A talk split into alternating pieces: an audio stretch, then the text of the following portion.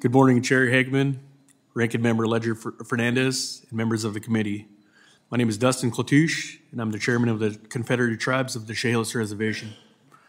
I appreciate the opportunity to testify today on the Chehalis Tribes' recommendations to promote and eliminate barriers to tribal economic development. The Chehalis Reservation is located halfway between Seattle and Portland off Interstate 5 in southwest Washington state. Southwest Washington has long been an economically depressed area lacking in businesses and jobs for both tribal members and non natives alike. Most of the tribe's 4,800 acre land base is in a floodplain and the tribe has very little land suitable for economic, economic development. For this reason, the tribe has had to be innovative with the land that it has to maximize our ability to generate revenue and to provide for our citizens. The Chehalis tribe is proud to have accomplished two firsts in Indian country. In 2008, the tribe constructed the first Great Wolf Lodge water park on Indian lands. The tribe also opened the first legal distillery in Indian country, Congress helped in the effort by repealing an 1834 law that prohibited constructing distilleries on Indian lands. The law was part of the 1834 Non-Intercourse Act and required Indi- Indians, Indian agents to destroy and break up distilleries within the areas. The law even stated that in breaking up distilleries, it shall be lawful to employ the use of the military force of the United States.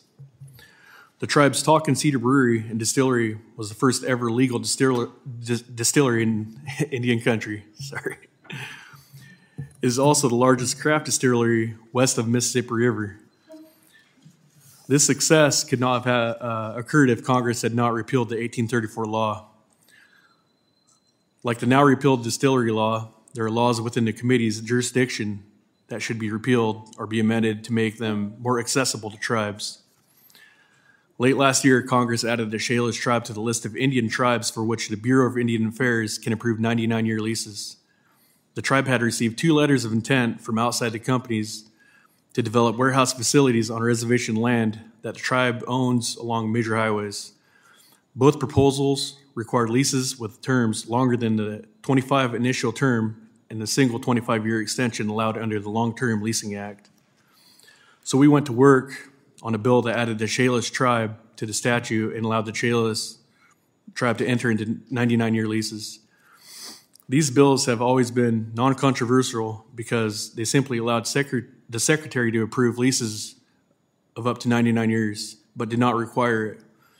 We were hopeful that the bill could steadily progress through the legislative process.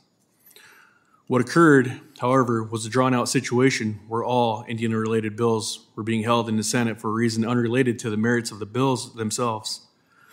Months dragged on with no Senate uh, floor movement on nearly all Indian related standalone bills, including our bill. The tribe was fortunate to have been finally uh, have its bill approved by the Senate on December 20th, 2022. The House passed the bill on December 22nd, 2022, and sent it to the president.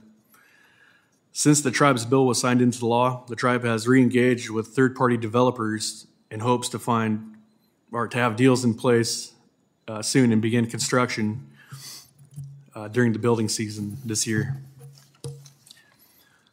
While working to secure passage of the Chehalis tribe's 99 year lease bill, the tribe advocated for an amendment uh, to the Long Term Leasing Act that would allow all Indian tribes to obtain 99 year leases.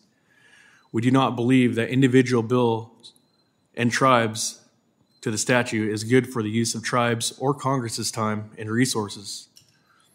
Given our experience, we urge Congress to amend the Long Term Leasing Act to allow all federally recognized Indian tribes the option to enter into leases with terms of up to 99 years.